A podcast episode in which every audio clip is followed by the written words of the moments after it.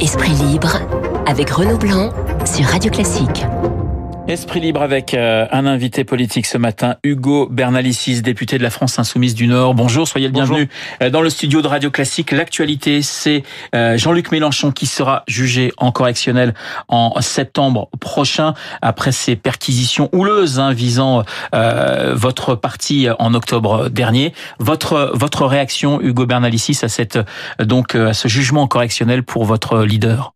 Bah, ma première réaction, c'est que finalement l'Express s'est plutôt bien renseigné, parce que je vous rappelle quand même que officiellement et officieusement d'ailleurs aussi, Jean-Luc Mélenchon et les autres députés qui sont euh, cités en correctionnel, Alexis Corbière, Bastien Lachaud, l'eurodéputé Emmanuel Bompard, ne sont absolument pas au courant. Euh, c'est l'Express qui a rendu public cette information.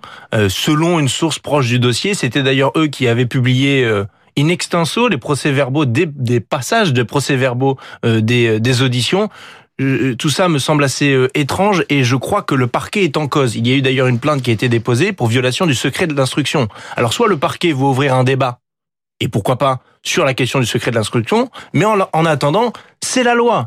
C'est la loi, donc j'aimerais bien que le parquet, puisque les indices concordent pour montrer que les fuites viennent du parquet, euh, que euh, le parquet s'en tienne euh, à, la réglementation et la loi en vigueur, ce qui est quand même le comble pour pour une partie de la justice, qui est le ministère le ministère public. Donc, qu'est-ce que vous demandez? Qu'est-ce que vous allez faire concrètement, Hugo Bernalicis, dans les dans les heures, les jours qui viennent? Ben, Il y a déjà une plainte qui a été déposée pour violation du secret de l'instruction. Oui. Ben, on va compléter cette plainte par les nouveaux éléments.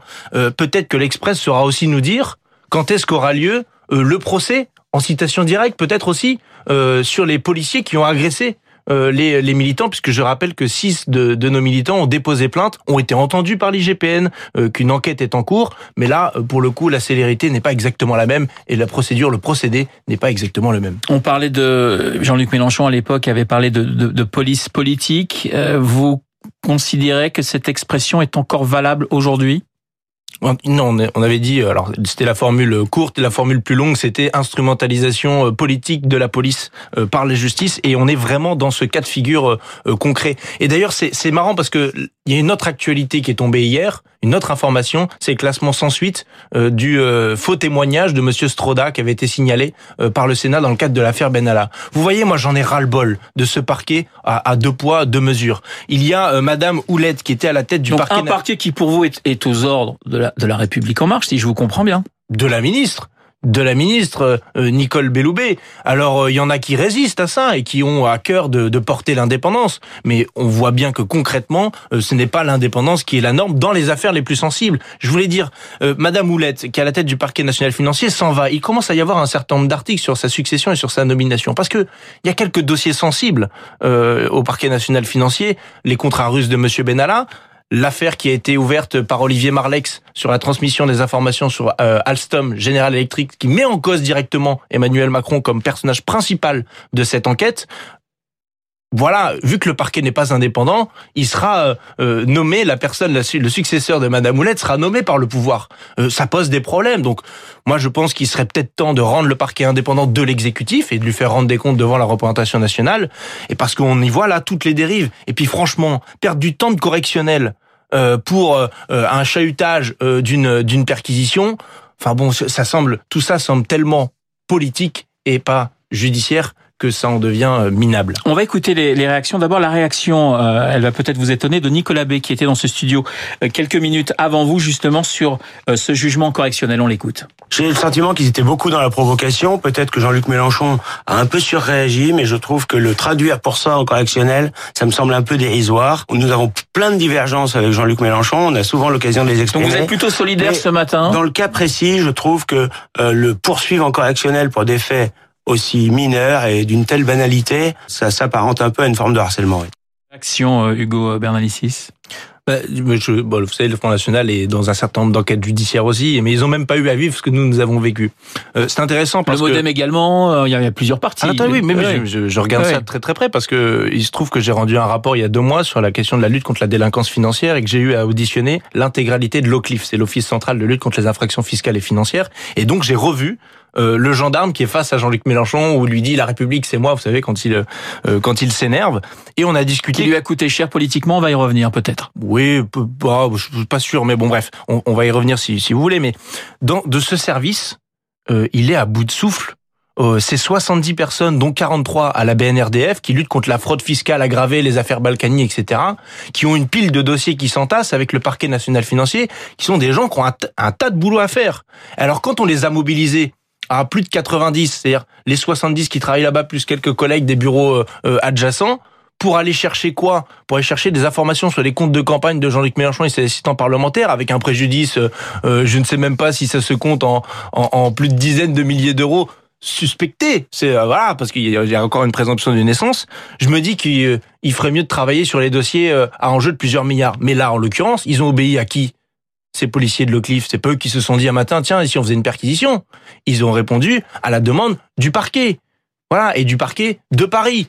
Bon, c'est, vous voyez, c'est insupportable de, de se dire que finalement ces moyens de justice, ces moyens de police sont si mal utilisés euh, est utilisé à des fins euh, tellement politiciennes. Ça en devient euh, extrêmement lourd et extrêmement, ça, ça, se voit comme un nez au milieu de la figure. Bon, alors ce serait bien que vraiment on avance sur ce, cette question d'indépendance du parquet. On va continuer avec une autre réaction, celle de Clémentine Autain sur sur BFM. Moi, ce que je souhaite, c'est que ce procès soit l'occasion d'un grand débat euh, sur les conditions de ces perquisitions et sur notre système politique. Vous avez remarqué qu'hier, il y a eu cette annonce-là, et dans le même temps, on nous annonce que, en revanche, Patrick Stroda, qui est quand même euh, le, le directeur de cabinet du président de la République. Mmh. Lui, par contre, alors que visiblement, quand il s'est rendu devant la commission euh, du Sénat pour rendre des comptes sur Benalla, euh, des choses fausses ont été énoncées. Et euh, là, qu'est-ce qui se passe? Il y a un classement sans suite. Voilà, Clémentine Autain, qui est sur la même longueur d'onde que, que, que, vous. Je vais ajouter quelque chose parce que il faut bien comprendre l'envers le, aussi du décor d'une partie de cette affaire. Euh, la perquisition qui a été faite au, au siège du mouvement euh, n'était pas régulière. C'est d'ailleurs ce qui a motivé le fait que nous souhaitions, en tant que parlementaires, pouvoir rentrer dans le siège. Et le fait que ça nous ait été refusé alors que nous pouvions le faire, c'est une irrégularité flagrante en termes de procédure. Moi, je, vous le dis, quand le, jugement, enfin tout ça passera en jugement, si ça passe en jugement, euh, puisque maintenant c'est à l'instruction, euh, il est fort probable que la perquisition au siège de la France insoumise soit caduque et que tous les éléments qui ont été récoltés soient caduques. La question, ça va être, mais finalement, c'est la responsabilité de qui si cette perquisition est caduque? C'est parce que Jean-Luc Mélenchon a fait des bousculades, euh, etc. Ou est-ce que c'est parce que le parquet s'est précipité avec les policiers et a fait tout ça à l'arrache en dépit des règles du code de procédure pénale? Voilà, moi je connais la réponse euh, à cette question. Euh, je ne crois pas que ce soit pour des raisons de bousculade de Jean-Luc Mélenchon. Alors, Donc à un moment donné, ouais. il ne faut pas que le parquet confonde justice et vengeance. Alors, on a bien compris, euh, Hugo Bernalicis, que vous parlez d'une justice instrumentalisée. Je voudrais revenir à la politique parce que vous dites cette histoire n'a pas eu de conséquences. Franchement, quand on discute avec des sympathisants de la France insoumise, quand ils ont vu Jean-Luc Mélenchon, La République, c'est moi, ma personne est sacrée, ça vous a coûté cher euh, d'un point de vue euh, électoral aux européennes. Vous pouvez pas le nier. Non, non, je je ferai pas de corrélation entre ça et le, le score des européennes. Ce serait. Ce sont des sympathisants. Attendez, ce ne sont pas des, des non, sympathisants serait... de la France insoumise qui nous ont dit tu... Mélenchon, il y a quand même un problème avec son comportement. Sans doute que des gens disent ça de votre camp, hein. pas, pas des gens forcément opposés à Mais sans doute, sans doute. Vous savez, on vote pas que pour une personne, on vote aussi pour un programme. Il y a beaucoup de gens qui votent pour un programme en dépit euh, des excès de colère des uns et des autres, ou même des humeurs. Ou voilà, il y a des gens qui euh, qui, qui, préfèrent euh, tel ou tel député de la France insoumise plutôt que tel autre, alors qu'on raconte à peu près la même chose. Donc euh, parce que les, les, personnalités sont différentes. Mais je, ce serait une mauvaise analyse de croire que c'est pour ça qu'on a fait un mauvais score aux européennes. Si on croit non, je dis pas que c'est la seule raison, non, mais, mais, vous pouvez bah, pas oui, dire qu'elle a, elle, elle a pu jouer et qu'elle a joué. Je pense que ça joue très clairement à la marge. Oui. Et moi, je pense que pour passer à l'étape suivante et j'en ai fait la proposition. On verra ce que ce que ça donne si elle est retenue. Peut-être qu'elle est un peu un peu saugrenue. Euh, moi, je pense qu'il faut dédramatiser cette situation et par exemple, pourquoi pas en faire des t-shirts? Vous savez, la République, c'est moi. Ça pourrait faire un beau t-shirt à porter euh, cet été sur le sur les plages, euh, parce que au fond, on, finit par en oublier avec cet élément-là tout ce qu'il y a derrière, tout ce que je viens de vous raconter avant tout l'envers du décor. Le fait que le parquet ait ouvert une enquête sur la base de soupçons, de témoignages, sans aucun élément de preuve. Enfin, quand il n'y a pas d'éléments de preuve, en général, le parquet classe sans suite. D'accord? C'est ce qu'ils ont fait pour Monsieur Stroda. Et, et, pour le coup, pour Monsieur Stroda, il y a des éléments de preuve, puisque c'est le Sénat qui transmet avec tout un dossier qui va avec. Donc moi, j'en ai ras-le-bol euh, de, de cette justice à plusieurs vitesses. Quand je, vois aussi revenir un classement sans suite, j'ai appris ce matin dans l'affaire d'une jeune fille de 11 ans qui s'est pris deux tirs de flashball, que le, le parquet a classé sans suite l'affaire. Franchement, franchement, une gamine de 11 ans qui se prend deux tirs de flashball, on classe sans suite? Qu'est-ce que c'est que cette histoire? Est-ce qu'on peut revenir à, à, la politique? Alors, vous, vous, vous minimisez, je vais dire, l'importance ou du moins euh, le, le, caractère de Jean-Luc Mélenchon dans dans, dans le, la débâcle des européennes. Alors justement, vu de l'intérieur, pour vous, Hugo Bernalicis, qu'est-ce qui a fait que vous êtes tombé si bas pour ces élections européennes? Que vous avez divisé par trois votre score. Comment vous vous l'avez vécu? Comment vous l'avez analysé? Alors bon, Déjà, on divise pas par trois notre score parce que comparons, comparons ce qui est comparable. Euh, on ne peut pas comparer une élection présidentielle à une élection, euh, une élection européenne. Euh, parce que sinon, à ce moment-là, faut le faire pour tout le monde. Eh ben, on le fait pour tout le monde. Ouais, on a dit la même chose pour la droite, on a dit la même chose. Par ailleurs, pour... c'est pas juste de le faire d'un point de vue bon, d'analyse politique. Été, vous avez été battu et sévèrement battu. Oui, ça oui, 6,3%. Alors, comment, comment expliquez-vous dans le contexte, dans le contexte qui était le vôtre, c'est-à-dire une crise sociale, où vous êtes théoriquement en première ligne pour comprendre le malaise, avec des revendications similaires à celles des Gilets jaunes, qui voilà. était celle de 2017 par ailleurs. On n'a pas voilà. Moi, j'aimerais votre avis oui, de l'intérieur. Tout à fait. Euh, moi, je pense qu'il y a, il y a deux choses. Je me base sur, je me fonde sur l'analyse de ce, que, ce qui s'est passé aussi à Lille, nos bureaux de vote au micro local, et puis l'analyse plus plus nationale. Euh, il, y a, il y a eu deux choses.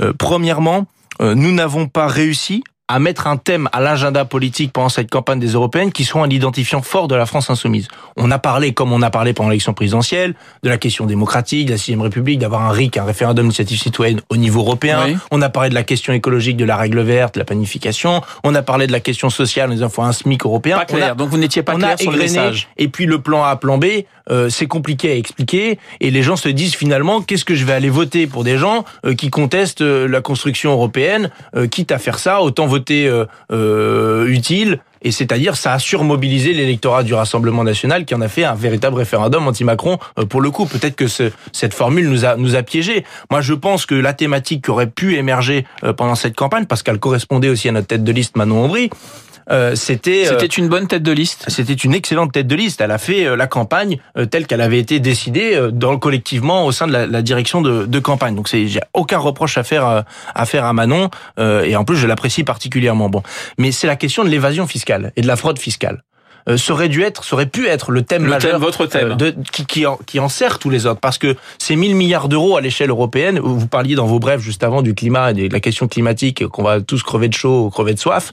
Euh, 1000 milliards, c'est le chiffre qui est avancé par la République en marche les uns les autres pour dire il faudrait un grand plan de transition énergétique, une banque du climat, machin, etc. Eh ben, écoutez les gens, récupérons la fraude fiscale d'une année, d'une seule année, à l'échelle de l'Europe, et on aura de quoi faire notre plan de, de, relance, de transition écologique pour les 10-15 années à venir. Vous vous rendez compte des, des, échelles?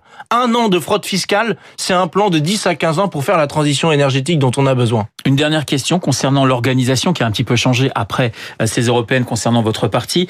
Beaucoup de militants ont dit finalement Mélenchon et les 16 autres députés font la pluie et le beau temps c'est quelque chose qu'on entend à l'intérieur de votre parti. bah écoutez, moi j'ai pas entendu ça. J'y étais à l'Assemblée représentative. J'ai même animé les, le, la, journée le, dimanche matin.